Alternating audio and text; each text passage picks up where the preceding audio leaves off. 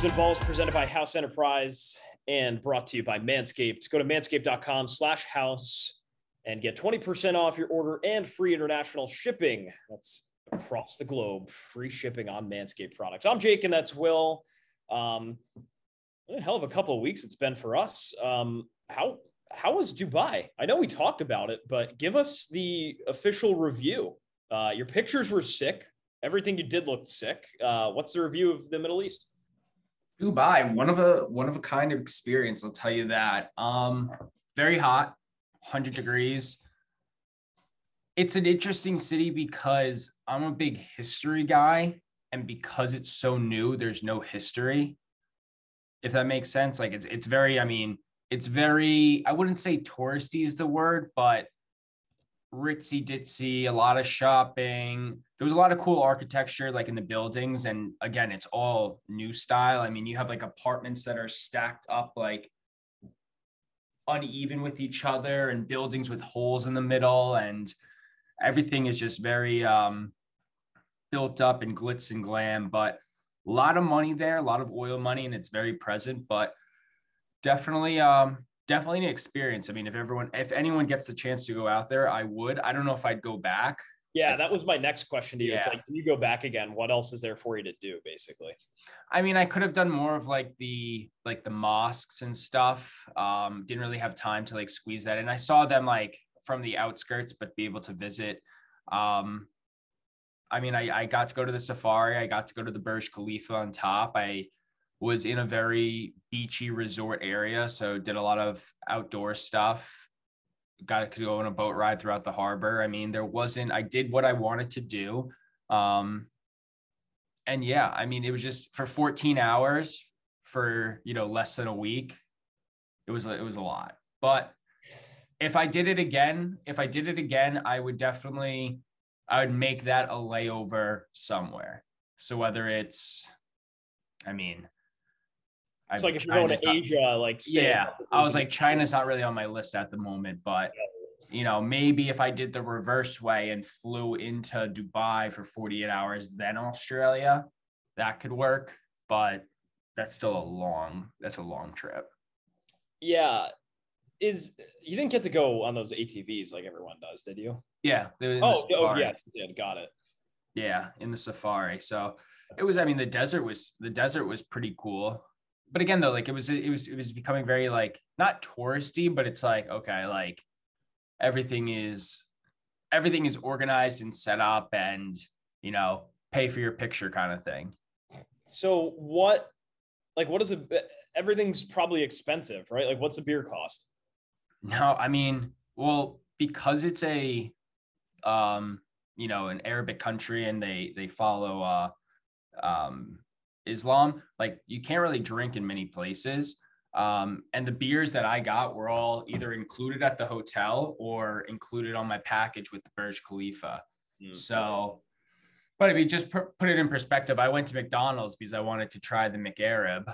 Uh, no free ads for McDonald's, but you know, Wait, it was it was McArab.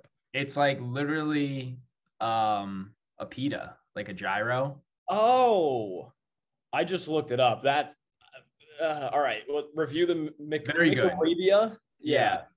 I would I would give that like a 9.2 out of 10. That was yeah. That one like it was kind of like it was kind of like the Middle Eastern version of a snack wrap. and like I love the snack like the snack wrap used to be my jam. But I got that a bottle of water and a Coke for like $4. Yeah, it's pretty damn good. And like I mean everything else in general, like the food wasn't necessarily like you could get a meal with like a drink for like 15 bucks. Okay, one perspective that I thought was crazy because it's an oil country, like my taxi from the airport to the hotel, which was about like 25 minutes away, was like 17 US dollars. Oh, damn. Yeah. And you'd be paying like probably double that at least in the US. Yeah. Yeah. I'm like, I what? Forgot that. Yeah. So overall good experience, very hot, but more photos to come on houseenterprise.com slash the blog slash the photos photo blog. but how was Portland on your end? It was very good. Uh, rained a little bit, but it was kind of like a lull, like four o'clock. Uh, you know, head back to the hotel, chill a little bit, wait for dinner. Um, Portland. All right, here's my official stance on Portland. It was fun. I'd go back. I think my next trip would like to do a full beer tour. You have um, to, yeah. You can spend at least three full days hopping breweries in Portland. Um, so I think that, but also I think it's just day trip material for me now. Like I don't, unless I'm doing a beer tour, I think I'm cool with waking up early, driving in. Um, that's a long day trip. It is, but I mean, there's, I think that's all you need. That's a long, long day trip. I, I do agree. It depends on what you're doing too. So all right, there's there's three scenarios to go to Portland. Number one, you do a beer tour for a couple days. Number two, you do a day trip. You know, you shop around a little bit. You get a, a Portland Lobster Company uh, lobster roll, which, by the way, I enjoyed. Here's my take on lobster rolls. Um, not enough bang for your buck. I'm just gonna say it. They never are. Oh yeah, it's like that. yeah, they never are. It's Eh, the lobster was good. It was, you know, I would have it again, but like for $26, um, it's a toasted bun with lobster and mayo, you know? Eh, yeah. Like you can, eh, I would say you can make that for cheaper, but you probably can't. So, um, overall good, you know, so that, that was good. Um, but the other way you can do Portland is if you like, you know, you, you go to the beach for a couple days and you make Portland one of your days up there. You know, yeah. I, I, think it's not a place that I would go back and just stay for three days and just stay in Portland. Um, got to go to the lighthouse, which is cool. A lot of crazy pictures up there, but that's a good transition into beer. Um, Portland, Maine. I do we declare this the craft beer capital of New England because it's close. Um, See, I think if we had the conversation five years ago, hundred percent, yeah, but, but now, now I feel like the gap has like the gap has um closed very quickly. And again, I'm not even being biased, but you can start pointing to like Rhode Island because of like size as well. Like not even just Providence. I'm saying Rhode Island because everything is only like 20 to 30 minutes away. That it would still be equidistant. But I mean, Portland has all of them: Maine Beer Company, Bissell Brothers, uh, uh What's the one? Austin Street Brewery is a big one. Uh, Orono, uh, Lone Pine. No, I'm thinking um, of uh, sh- with Shipwreck. Shipyard. Shipyard. Shipyard. Yeah, Shipyard's there. Yep. Yeah. Um, Allagash too, downtown. Allagash. That's a very big one. Allagash White. Nothing better than a, a crisp Belgian wheat uh, on a hot day.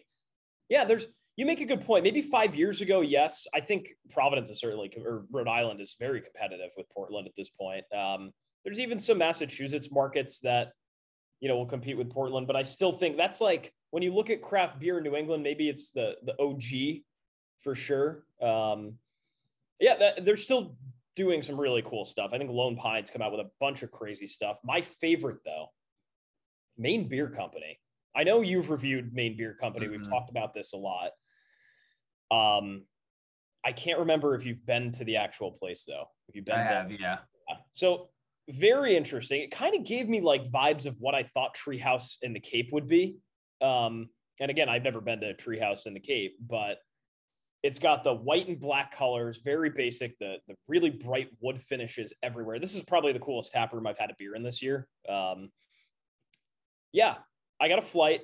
Um, I got dinner. Everybody's got to have dinner at Maine Beer Company. The beer, not the actual meal. Um, that that's easy at four two five, but that, that's for another day. Um, I want to review Black Barn Program number thirty two by Maine Beer Company, though. That was a really interesting one.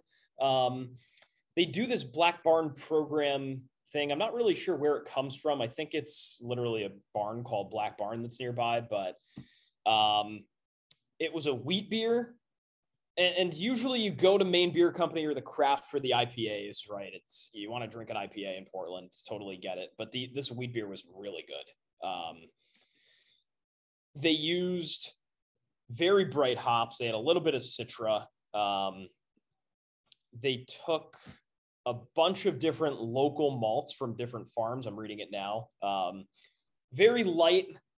It's clear beer. You could see through it basically. Um, I got a lot of fruity aromas from it, um, a little bit of black pepper behind it too. And it was a kind of a, I don't necessarily like my wheat beer sweet, but you know, it, there's, there's, something missing without like a, a tint of sweetness, right? So I, am giving this a 375, which I thought excelled for a wheat beer.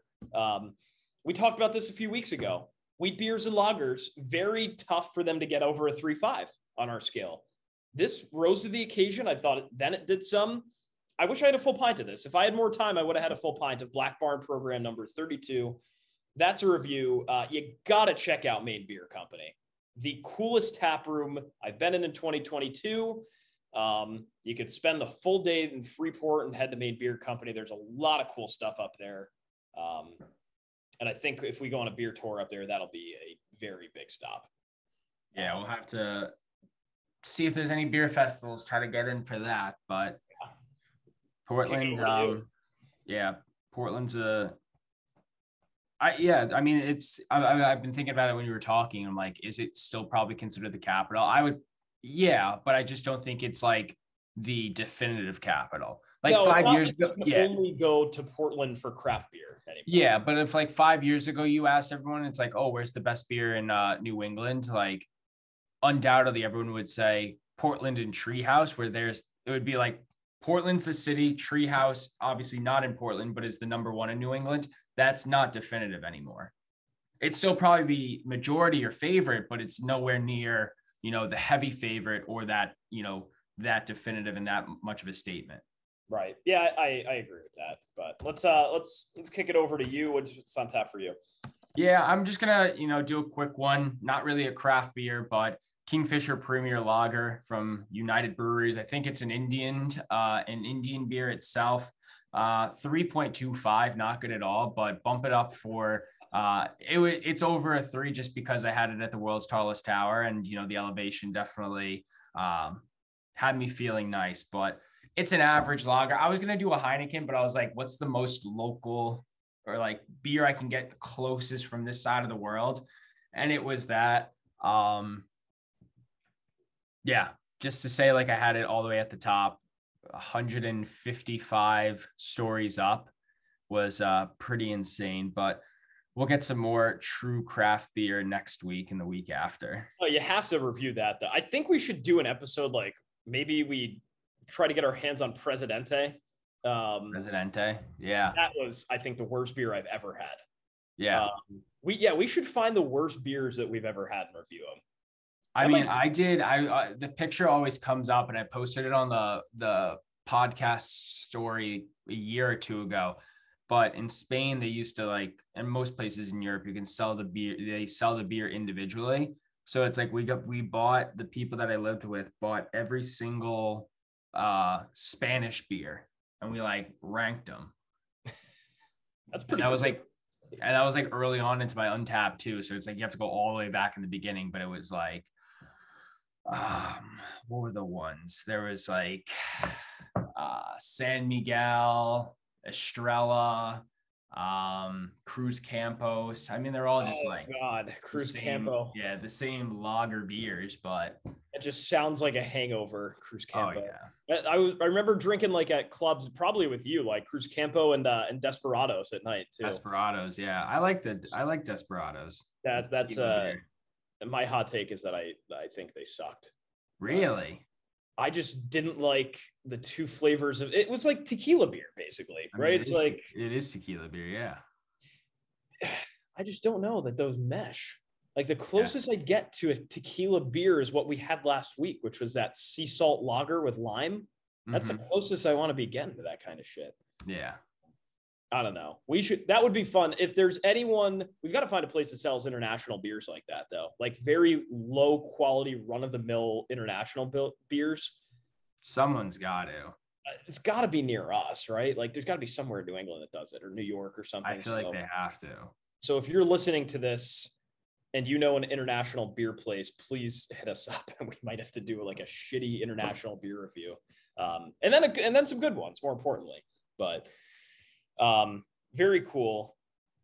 Uh, that's Kingfisher Premium Lager from United Breweries at, um, at Black Barn program number 32 for Maine Beer Co. Um, uh, we'll talk about business next week. There's just uh, like this is one the week where we can just bite it off uh, all of it, but we like don't have time to discuss how bad inflation is right now. And oh yeah, I mean everything just sucks.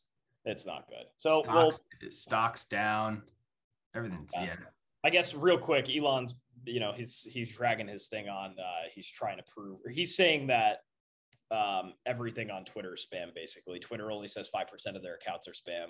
Deals on hold until then. We'll probably talk about that more next week. Uh, that's just not good. Not I, I, don't know.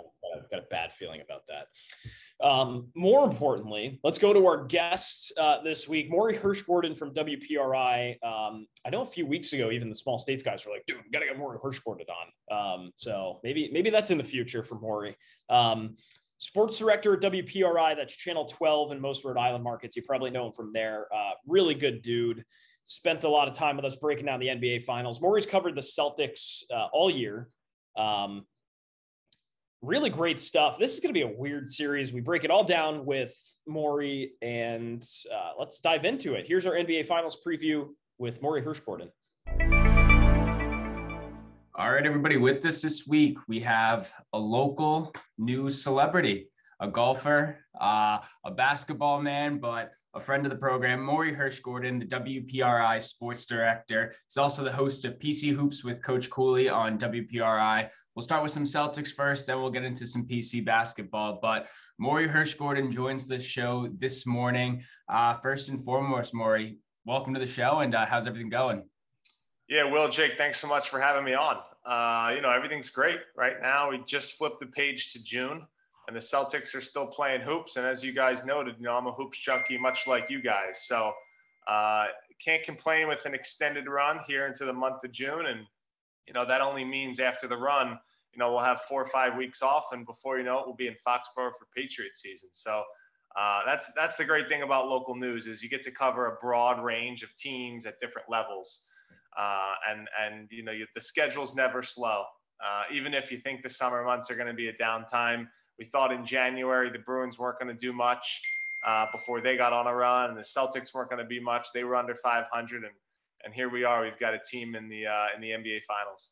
It's unbelievable. I was yeah, gonna say you've had hell of a you know full full slate of basketball. I mean, this is probably the first time in many many years that you know you had the Friars go it this far. Let alone, I mean, it's been a while since the Celtics have made it to the finals. But you know, how you feeling after uh, two long seasons? Yeah, no, I, I, mean it's been great. You know, uh, it was my first year taking over. Uh, I took over last July when Yanni Kourakis left town, and uh, it was you know dove dove head you know head first into high school football and Patriots too. So uh, it's really been a, a, a, year of growth. You know, in my first year in this role professionally, uh, personally as well, and uh, hopefully I've done a, a, good job for our audience, and we'll continue to grow and learn. But really looking forward to this opportunity to be able to cover an NBA Finals.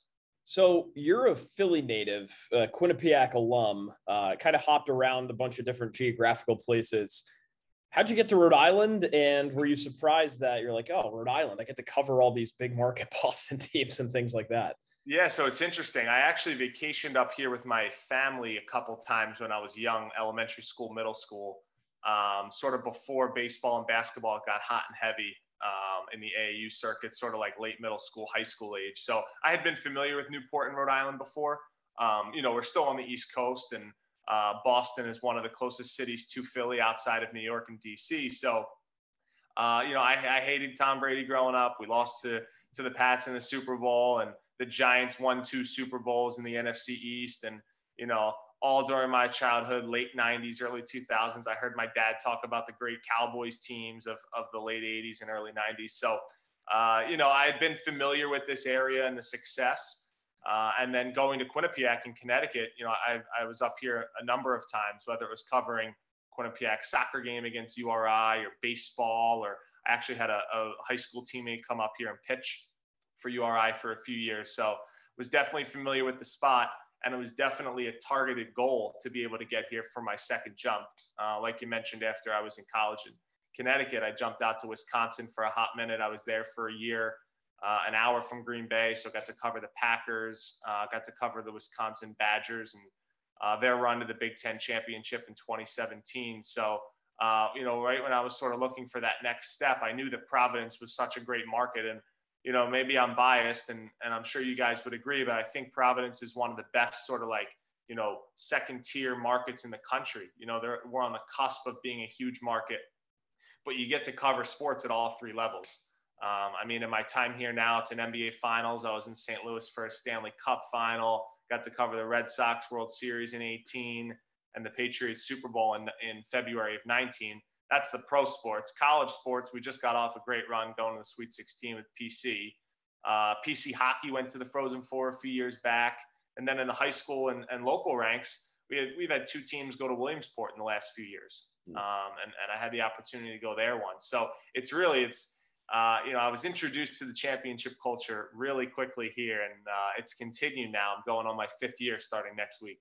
You forgot a uh, well, congratulations first, but you forgot a key uh, Division One player that made the tournament this year, and that that's a team right. that everybody doubted, and there was one news guy that showed up uh, in the dark days, and that was you. So exactly. Yep. Thank you for your support of Bryant Bulldogs basketball. Hey, I, I tell that story all the time. It's January fourth, twenty twenty. The Patriots are obviously hosting the Titans in the wild card round of the of the NFL playoffs. And that afternoon, I believe it was like a 3:30 or a 4:30 tip.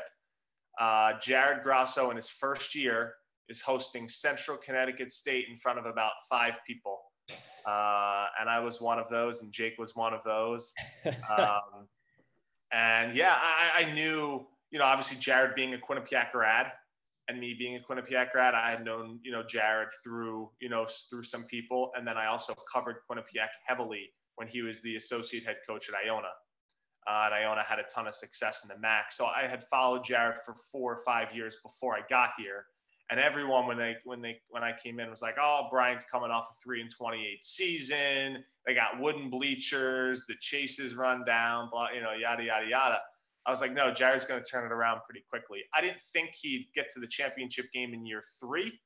Um, you know, I thought maybe like this year was the year they were going to break through, which they did, but they really broke through last year as well. You know, two consecutive championship game appearances. So I knew that stock was rising. Uh, it was just going to take a little time to sort of weed out the bad players and get his type of players and his type of coaching um, in Smithfield. But yeah, I, I, totaled my car trying to go to a Bryant Central game uh, before having to go live uh, for Patriots Titans pregame on, on WPRI 12. So luckily, everything, you know, uh, other than the car is, is safe and sound and no one got hurt and it was a freak little freak little accident. But um, yeah that's my that's my bryant basketball story being there in the dark times.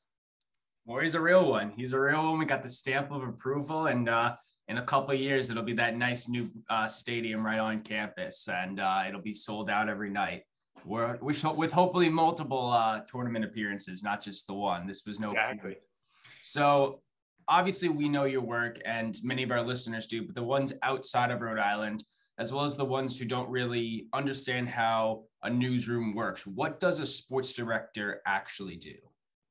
Yeah, I, I wear a lot of different hats, Will, is how I would describe it. Um, you know, in a market like this, I'm obviously the lead anchor, so I'm on five nights a week. Uh, but then I'm also, you know, responsible for producing. Uh, so I'll come in and um, you know, I have a blank slate of, you know, about three minutes at the six o'clock news, three and a half, four minutes, you know, for our late shows. And um, it's a blank canvas when I come in. I have to, you know, produce everything, write everything, cut all the video. You know, obviously I have help from great teammates right now in my department, JP Smallins, Taylor Begley, and Sam Knox, um, that, that, that help, that shoot games, that shoot packages. But uh, for the most part, all creative liberty is up to me uh, to sort of lead the group. And um, that's sort of a daily look at, you know, our local sports cast, but we also do so many, you know, special programming shows. And you mentioned the PC Hoops with Coach Cooley. That's a half hour every week. Uh, in the fall, we do two half hour Patriot shows every week, and we do a half hour high school football show. So my Fridays in the fall are a lot, um, but I wouldn't trade it for the world because you, you know you come in at 9 a.m. You're producing the Patriot show. We tape a patch show Friday afternoons. It gets sent out to five different markets around the region. And then, you know, you quickly flip the page and you're doing high school football, you know, from seven to 12. Um, and then on Sundays, we've got game day, we've got Pats football, and then we've got a half hour Patriots wrap show that we, that we air at 1030 uh, on Fox Providence on Sunday night. So, um, you know, there's a lot of different things. You're also, you know, uh, responsible for like submitting credentials and all the managerial stuff behind the scenes. So it's definitely a big step up uh, from where I was before. But I, I do like the fact that when I got to Providence, I spent almost two years as the number three. So grinded from the from the bottom, uh, learned from Ruthie and Yanni at the time. Then Ruthie went to Miami. I went up to the number two, was there for about two years, and now I'm the sports director. So I feel like I know the organization, I know the newsroom well, as opposed to sort of being a transplant and coming just coming right in as a sports director and not really understanding the other roles and responsibilities of the people that are below me. Because i i tell my guys all the time i say you know i'll never ask you to do something that a i've never done before because i've been in those roles or b i don't do now. And that's sort of the way that i go about it. I, you know i think i'm i feel like i'm a coach um, you know as a sports director that's sort of how i approach it. Um, you know we, we work hard but you know we have a lot of fun and we get rewarded and um, we, we try to do the best job we can every day yeah it's really cool. Um, cool to see that progression, and especially in this market, you know, that you know you get that recognition uh, of people coming up to you, you know, giving you a fist bump at a PC game or something like that. Um, cool to see. So, a big part of your role is covering the Boston Celtics. Um, what a turnaround they had this year as we get into the NBA Finals preview here. They had a real disappointing start. Uh, new coach, some roster turnover, and everybody's kind of just accepting their fate as all right.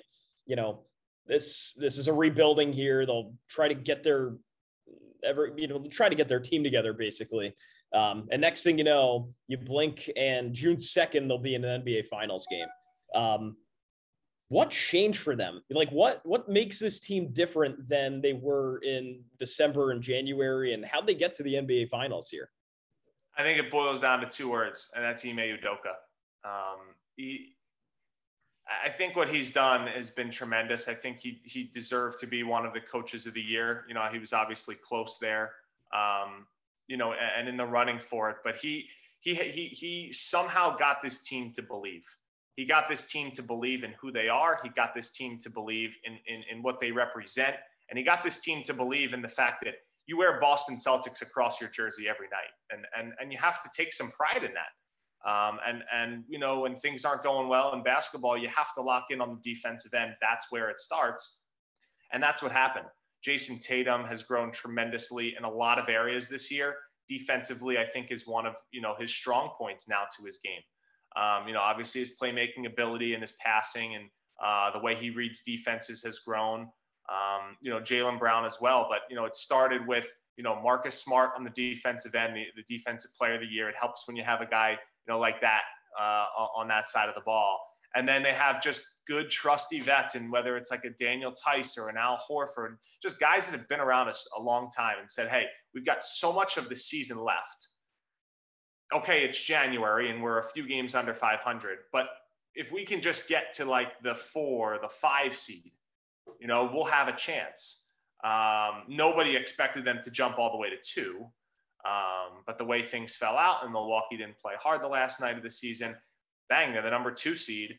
And they rode that momentum. I don't believe that they'd be in this spot now if they didn't win that last game of the season when Milwaukee was trying to avoid the Nets. Um, and, it, and it starts with Ime Udoka. So he did it in January. He kept that momentum, and then he kept it to the end of the season and said, no, that's not our identity because these guys hadn't won anything. No one's been to the NBA Finals. So why do you think you should have to not play the Nets in the first round? Why are you avoiding teams? You're not that good. You're not you're not LeBron when you know LeBron sits out a little bit to get rest for the playoffs because he's been there and won it before. You you have to go and you have to earn your stripes, and and it started with the head coach. Absolutely. And you made a few points into that one, but uh, one that kind of came up, you were mentioning in January how they were just a couple games under 500. We're both Knicks fans. And uh, I remember the game in January where obviously RJ Barrett hit the three over Jayson Tatum. That was kind of like the turning point of the Celtics propelling into this spot now. Um, you know, they weren't doing too well. They obviously lost to the Knicks, which you know the Knicks. Yeah, it's not it's not fun being a Knicks fan these time of days, but that was uh, obviously a great game in itself. But what other factors do you, have you seen besides the defense or the coach that has put them to put them into this spot? Yeah, it's the buy-in on the offensive floor is is one B. It's passing up the first shot on the offensive end to, to get the next great shot. Um, and we see that's even when they've struggled in the playoffs. Now it's it's still true. It's Look at the end of the game in game seven. You know, that's what everyone's talking about right now. But when Marcus Smart jacks up those threes early in the shot clock or off the first pass, or Jayson Tatum, you know, has has you know one of his off games in the Buck series, I forget which game it was, jacking up like 23s and and you know, I think that was the game Grant Williams went off. But um, you know, when, when, when that happens and they don't share the basketball, they, they start to get in trouble. They get stagnant on the offensive end. Um, they don't grab offensive rebounds, and then it carries over to the defensive end, and they end up, you know, most of the time losing. So, um, you know, I think it's on, on the offensive end. They, they share and they got to trust in their teammates, and they are so interchangeable. Um, you know, multiple guys can guard multiple spots and also play multiple spots on the offensive end, and uh, I, I, think that's definitely what it is. It starts with their leader in Jayson Tatum. I mean, all NBA guy at 24 years old. You know, most of the season he was 23 you know, this dude is special. And uh, I think still the, the best is yet to come. And we'll see what happens with this final series because he really has a chance. If he can win one at 24, he's going to have a chance to win, you know, maybe three or four more.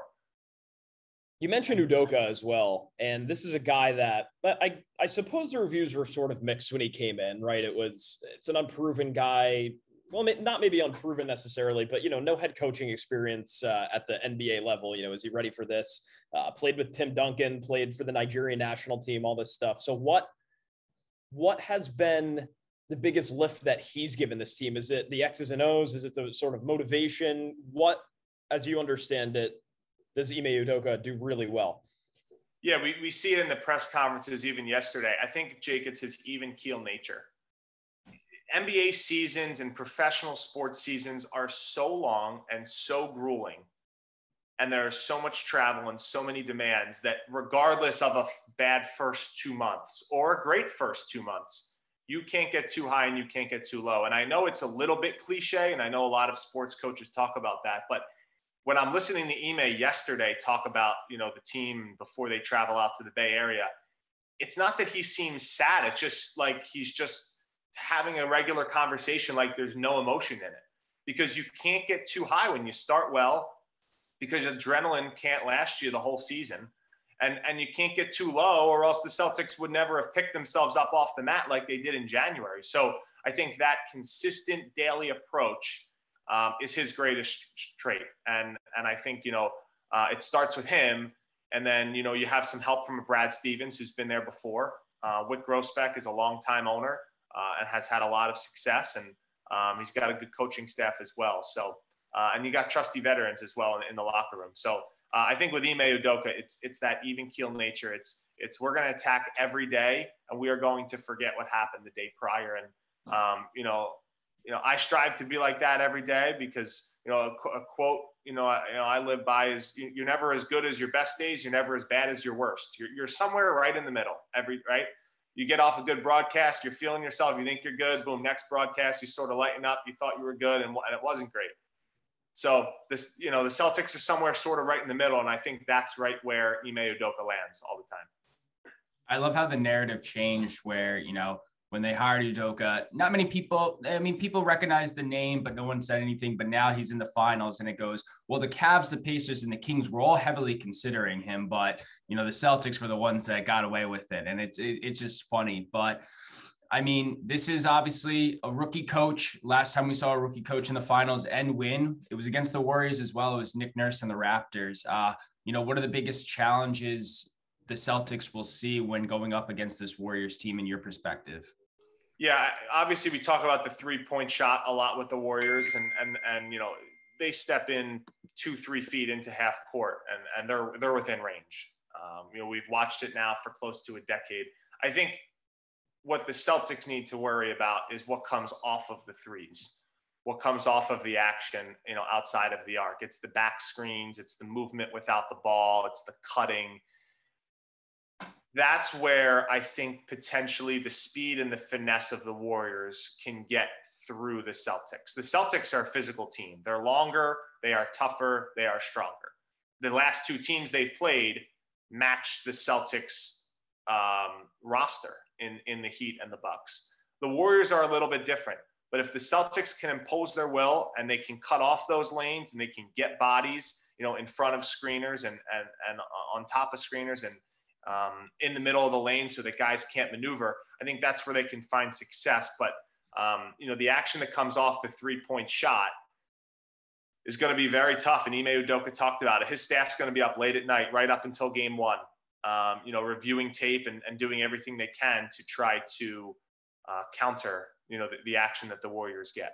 so hard to stay down on your feet when you see a shot fake because, you know, the Warriors may get 40% from three. You've got to contest it hard but if you contest it super hard to get out of position, then then the defensive breakdown begins.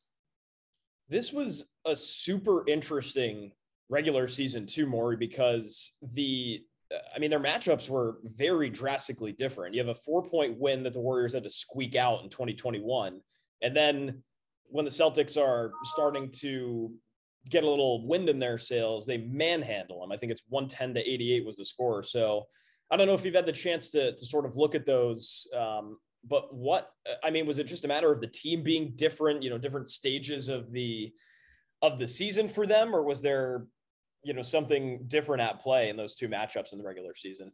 Yeah, no, that's a good point. You know, I've looked back at them a little bit the last few days, and and I think a lot of it is just the Celtics this year have struggled in close games. Not sure why, um, but when they get out to a big lead or, or when they at least gain some traction first, second quarter, you know, they don't necessarily need to have a huge lead then, but just the confidence builds um, and they're able to put teams away. And, and, and when they, one thing the Celtics have done well this year is when they smell blood, they've put teams away. Um, and I know, you know, people can point back to game seven and, you know, the Heat had a chance to take the lead with under 20 seconds after the Celtics had a double digit lead late, but they still got the job done and they still won, and that's all that matters at the end of the day.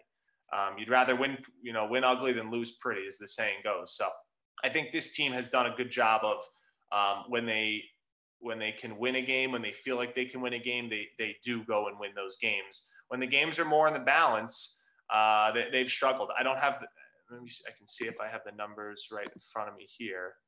Um, from yesterday. I was ha- looking up a bunch of stats and numbers. Uh, yeah, so so Celtics are seven and seventeen when a game is decided by five or less. Wow. 50, 56 and twenty when it's two or more possessions. So um, that sort of speaks to the, those two games against the Warriors this year. This game is putting my head in a pickle because I responsibly and respectively picked each each one of these teams to win their conference, but from your perspective, without the bias aside, what kind of prediction are you looking like for this uh, series? And you know, can the Celtics overcome this team of destiny and dynasty? I mean, this is what their sixth final. No, how many since 2015? I can't do the math off my head. Oh, I believe it's six. I think that's six. Yeah, appearances or sixth appearances. So huh.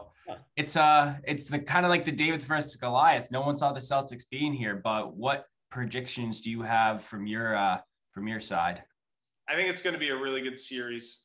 I don't see it being as lopsided as the Heat series was. You know, it, it, goes seven, and, and it was three three going into that last game. But the games itself during the series mm-hmm. weren't necessarily the most competitive. I think we're going to see a series like we saw with the Celtics and Nets in the first round. Um, not by the final score of the series, but in the way that every game was played. It was 18 points that separated four games that the Celtics happened to be on the winning end of. Um, so the Celtics' average margin of victory, quick math, is four and a half points.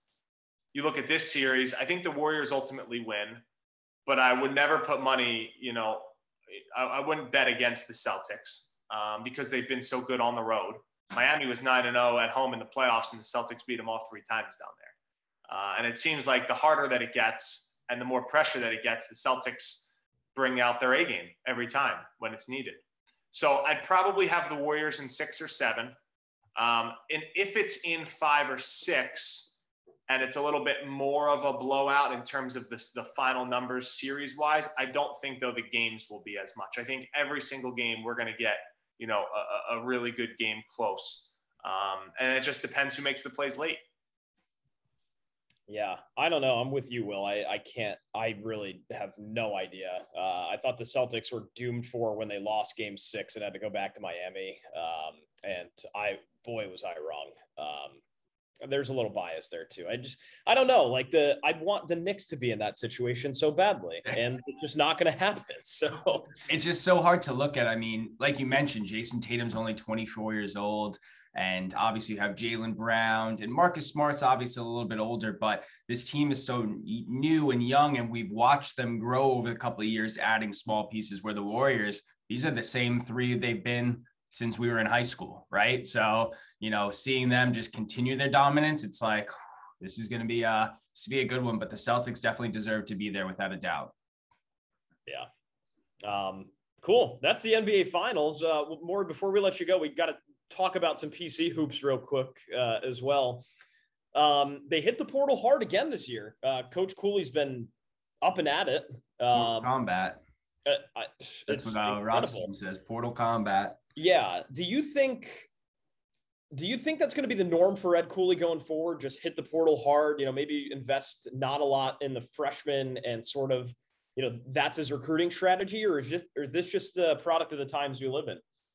I think it's more product of the times we live in. However, when you do have a nice run like the Friars did, a lot of a lot of talent goes into the portal. Sure, a lot of people talk about the however many kids are left and they don't have the scholarships. But there's some top end talent in the portal that a lot of teams do want. And all of those kids will start to say, hey, I want to go to Providence, right? Like if PC gets back in the dance and they make another run and you know, even if it's not a Sweet 16, even if they win one game, they're in the round of 32, they're close to that second weekend again, and that's two consecutive years. That success you can't recruit you can't out recruit that success. And what and what i mean is all the marketing and all the the exposure that you get by winning a tournament game and being in those lights kids are just going to gravitate toward that. So i'm sure it was easier to recruit these guys this year coming off of a sweet 16 run you know than it was convincing like an al durham and a justin minaya to come to providence. So i think there i think it's a little bit of both. Um, I think Ed Cooley's still going to recruit the, the high school age and the freshmen, and um, I think now that when you have the success that he had, he can potentially take it a notch higher. You know, maybe he's in the mix. You know, he's in the mix for some four stars and maybe even some five stars um, that come out. So I think it's still going to be a, a mix and match of both. But all the talent that goes into the portal, if guys are knocking on your door saying, "Hey, I like your style of play. I want to be coached by Ed Cooley, the, the national coach of the year," it's hard not to listen right? So if you can get two or three guys every year in the portal because you're having success and they have whether it's one year left of eligibility or two or three and you can actually you know grow with them and build a program i don't see why why you turn a blind eye to that. And it's going to be a whole new team coming into the uh, dunk next season. I mean not many returning uh, players as a whole but jared Bynum not going to the nba draft anymore. Do you see any players maybe getting picked up in this uh, NBA draft in a couple weeks, or is it kind of just you know another guy like David Duke who gets a a, a two way contract and kind of sticks with the team? You're talking Friars? Yeah, yeah. I don't think anybody gets drafted. Um, David probably had the best chance of of any Friar player in the last you know few years. Um, you know, you'd have to go back to sort of Kris Dunn. Mm-hmm. Um, trying to think and even Bentil with the Celtics back then. Too. And Bentil, yeah. exactly. Bentil was done for that year. Um, yeah, I, I, think Duke was the best pro prospect. I think, you know, AJ Reeves has the best ceiling. Maybe Justin Minaya has the best ceiling to, to eventually maybe squeak onto a, an NBA roster, sign a two way deal because of their ability to shoot the three ball and play defense. But, you know, both of those players need to be a little bit better consistently from deep um, if they're going to be you know considered for that because you look at a Max Strus, you look at a Duncan Robinson, you look at these these you know hyper specific three and D guys, and they knock down shots at a super super high rate, and the NBA line is is is deeper Um, you know, obviously than the college line. So, you know, when AJ Reeves is hot, he looks like an NBA prospect, right? He looks like an NBA player. Um, it just got to happen a little bit more consistently, and, and injuries have sort of you know plagued him. But um, you know, there there aren't two nicer um, kids than Justin Minaya and and AJ Reeves. So if a team does want to take a chance on on either of them, uh, same with Al Durham as well. Um, Is there a world where Nate Watson goes? Drafted? Yes. Or just not even drafted, or just you know in the league. Yeah, I guess in the league. Yeah, you, you, you never know. You know, you never want to count guys out.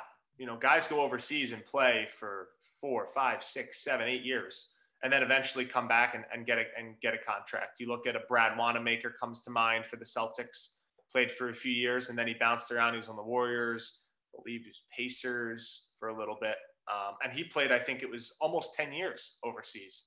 Now he was playing for some of the top top teams, sort of the, the later part of his overseas career.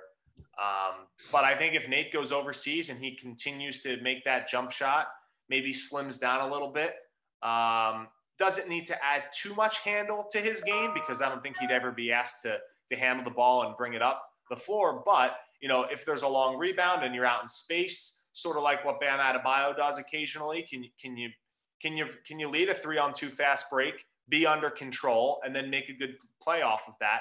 I think if he can do that, if he can add to his jump shot and he can expand it a little bit, you know, I think he could have a chance. But it all depends on the success that you have overseas. And then it all depends on your situation. That's that's another big thing that a lot of people don't talk about. You can be overseas and you can be a star, you can be in a top league making good money, all expenses paid for for your family, you're traveling the world, you're seeing great places, your jerseys are in stores. Do you want to come back and be the 15th man for the fill in the blank Milwaukee Bucks or Minnesota Timberwolves and it's freezing cold the whole season and you're far away from your family, like you could do the same thing overseas except be the star on a team. Now, a lot of guys want to chase that dream of saying, "Hey, I played in the NBA. I checked into an NBA game." I totally, totally get that, um, and that's why a lot of guys ultimately, if they do have the chance, they come back to be one of those fringe players on a roster. But um, you know, you know, you never know. Um, you know, you know, hopefully one of those guys gets a crack. We could see a few of them potentially play in the G League, um, go the route that Jeff Dowtin did from URI. You know, play in the G League, put up gaudy numbers, and have a chance to you know come up to a team. It was you know I think he played played a little bit for the Warriors this year, checked into a few games, and then the Magic was is a better situation. You always want if if you are one of these guys like Watson and Durham and Reeves and Minaya, you want to find a team that is not tanking, but but nowhere near the playoffs. They're more willing to give some of those fringe guys an opportunity. And and then if you know if they do, who knows? You know, you play well in 10 games, you earn a second 10-day contract, and then you earn a contract for the rest of the year. And then if you play in the NBA for half a season, there's going to be teams that'll give you a chance. So it's all about getting that first opportunity if they want it, and then going from there. That's why I'm manifesting Peter Kiss to the Knicks. He's a scoring that the Garden needs the, home, the, the, hometown Knicks. Well, yeah, one thing for Peter, you know, I think he's got the skill and ability. He's just gotta gotta watch himself personally. Um, that stuff doesn't fly uh, in the league in the next level. And I've known Peter for quite a while. We actually went to college together. Uh, believe it or not, he was a true freshman my senior year. I was going to say, yeah, Quinnipiac. I was one of the one of the stops along the way. So yeah, that was that was one of them. So I, I think and you got to have the confidence. So he's got the confidence, but it can't go from confidence to that other C word, the cockiness. I, I think there's that fine line right there. But you know, who knows? He's got the athleticism, he's got the talent. Probably has to shoot it a little bit better from deep. Didn't necessarily do that great this year. Um, but man, oh man, he's got got the pogo stick athleticism to be able to play with anyone in the league. Hammer on the nail right there. Perfect. Well, Morey, we appreciate the time. Thanks so much. Before we let you go, you can do one or a couple best eats and drinks in Rhode Island. Say that one more time. Best eats and drinks in Rhode Island. Your favorites. Eats and drinks. Oof, there's a lot.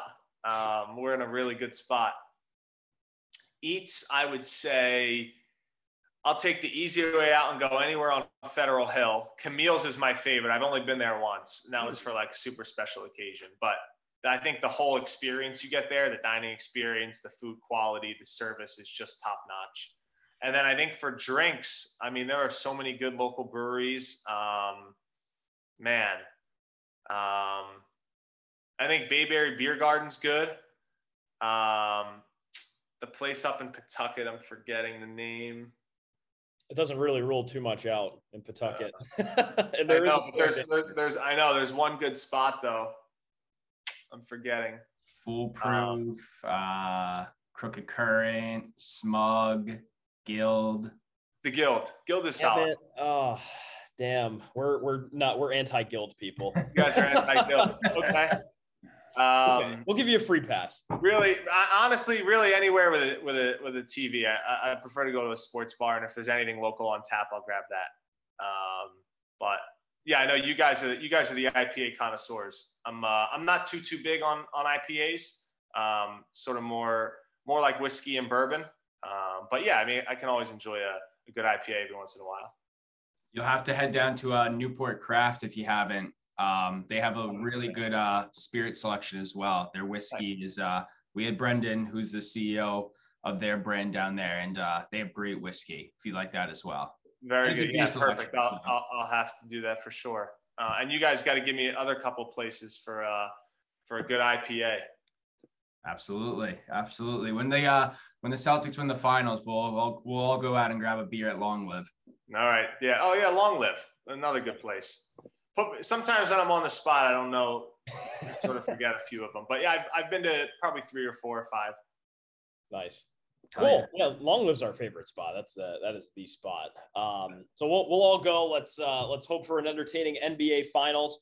Morey Hershgordon, ladies and gentlemen. Uh, Morey, thanks so much for joining us here. Where can everybody find you, uh, maybe on social media, and how can they engage with the content that you guys are putting out at WPRI? Yeah, you got it. Uh, so it's our website, WPRI.com. Um, you know, we've got three, four, five, six new pieces of content daily, you know, on, on all three levels. And then on Twitter as well, my handle is M Hershgordon. Uh, you can find our our other teammates as well on Twitter. You know, Taylor Begley, Sam Knox, JP Smallins, like I mentioned earlier. And then every night, you know, four, five, six o'clock, we've got stuff in, in those shows on, on WPRI 12 and uh, 10, 10 30, and 11. We're on Fox Providence and, and Channel 12 as well. So uh, that spans Rhode Island, it spans Southeastern Mass. Um, and I also want to give a, a, quick shout out to you guys as well for having me on and uh, appreciate the time. We'll have to do it again sort of when college basketball season kicks up because uh, the Bryant Bulldogs are going to have a chance to win the America East, I think. So that's the, that's the right answer. There wow. Give us uh, 40 minutes into this for you to give us the best uh, line that anyone said on this podcast. Well, we'll, fin- we'll finish on top there. How about that? Perfect. Awesome. Well, Morey, have a good round of golf and uh, good luck this finals, and we'll talk to you soon. Appreciate it, guys. Thanks for having me on. And that was just Morey Hershgordon, WPRI sports director um, his interview is brought to you by Manscaped. Go to manscaped.com slash house for 20% off plus free international shipping. Uh, Lawnmower, for, Lawnmower 4.0 is one of our favorite products. We hope you get your hands on yours. You can get it at your doors in a couple of just short days. If you go to manscaped.com slash house for 20% off and free shipping. But yeah, Morey, um, one of the prominent news figures in Rhode Island. So we appreciate the time. He's always great chatting it up at PC games, and uh, we hope for his case he can head over to the uh, you know the Garden for some uh, NBA coverage in this finals. But great work all around, and great chatting it up and chatting hoots with uh, Morey. Yeah, good dude. Uh, that OG Bryant believer. OG Bryant believer. They were three and twenty-eight the year before, and he was the only one, the only news guy that showed up that one day. And everyone, his boss Yanni's like, "Why are you coming to Bryant?" Said, "Because they're gonna be good." And they're gonna be good.